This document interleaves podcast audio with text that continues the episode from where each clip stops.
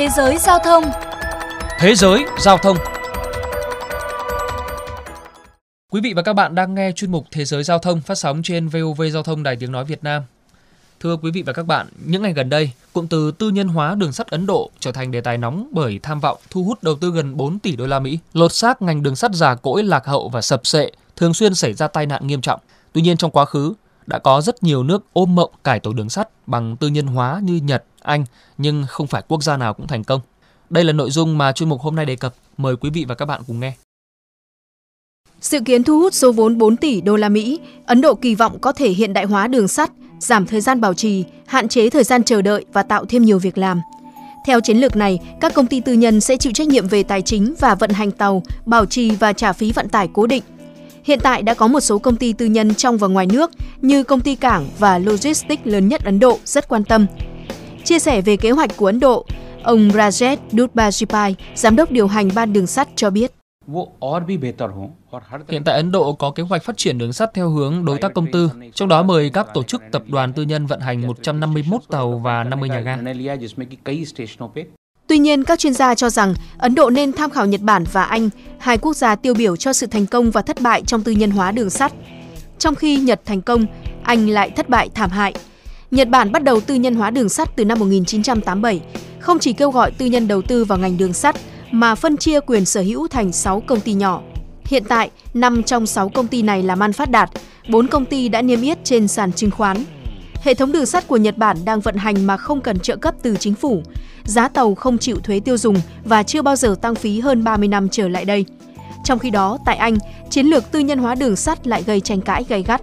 Giá vé liên tục phi mã, bóp nghẹt chi tiêu cho đi lại của người dân, dẫn đến tỷ lệ ủng hộ quốc hữu hóa đường sắt lên tới năm mươi sáu phần trăm, trong khi chỉ có mười lăm phần trăm ủng hộ tư nhân hóa. Trong một bài phân tích, tờ Financial Times dẫn lời một số chuyên gia về đường sắt như ông Hironori Kato, giáo sư về kỹ thuật dân dụng tại Đại học Tokyo, chỉ ra những điểm khác biệt trong chiến lược tư nhân hóa đường sắt giữa Nhật và Vương quốc Anh. Theo tờ báo này, thành công của Nhật không chỉ nằm ở doanh nghiệp tư nhân quản lý hiệu quả mà còn ở hệ thống quản lý linh hoạt, sự cạnh tranh gián tiếp nhưng khốc liệt giữa các đơn vị đường sắt.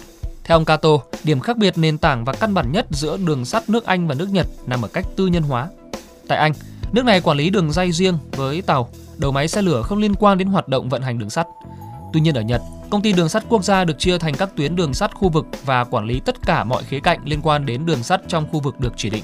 Cách quản lý vận hành này cũng tạo ra nhiều tác động về đầu tư.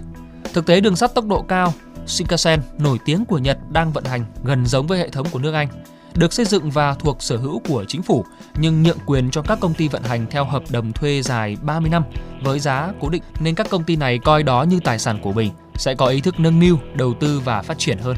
Nhưng ở Anh, những hợp đồng nhượng quyền cho tư nhân tại Anh chỉ kéo dài khoảng mười năm và các công ty nhượng quyền thường có xu hướng giảm đầu tư khi gần đến cuối thời hạn hợp đồng.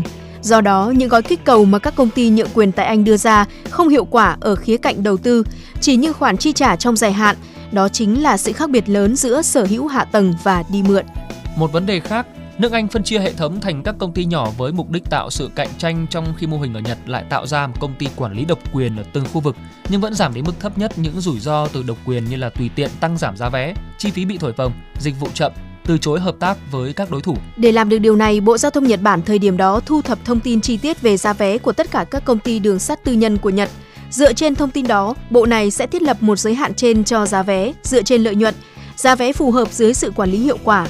Nếu một công ty có thể cắt giảm chi phí và vận hành hiệu quả hơn các đối thủ, họ có thể thu về nhiều lợi nhuận hơn. Ông Damon Pinkerton, nhà báo và nhà văn nhận định.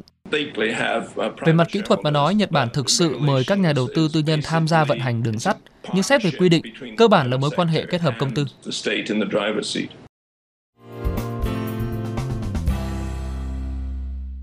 Thưa các bạn, tại Việt Nam, trải qua sáu tháng đầu năm hai nghìn không trăm hai mươi, ngành đường sắt vừa đưa ra con số vô cùng ảm đạm khi thua lỗ tới bốn trăm năm mươi tỷ đồng và tiếp tục xin sự trợ giúp từ nhà nước. Theo các chuyên gia, để ngành đường sắt có thể tự chủ, thôi phụ thuộc vào nguồn tiền từ nhà nước, thì cần đẩy mạnh quá trình thu hút vốn tư nhân vào hạ tầng đường sắt. Tuy nhiên, bản thân ngành này lại kém thu hút các nhà đầu tư do nhiều rào cản. Điển hình như việc cần đầu tư lớn nhưng lại khó có thể thu hồi lại được ngay. Do đó, cần có cơ chế, chính sách hợp lý để thu hút, lôi kéo sự quan tâm của các doanh nghiệp tư nhân với ngành đường sắt. Đến đây, chuyên mục Thế giới Giao thông xin được khép lại. Cảm ơn quý thính giả đã chú ý lắng nghe.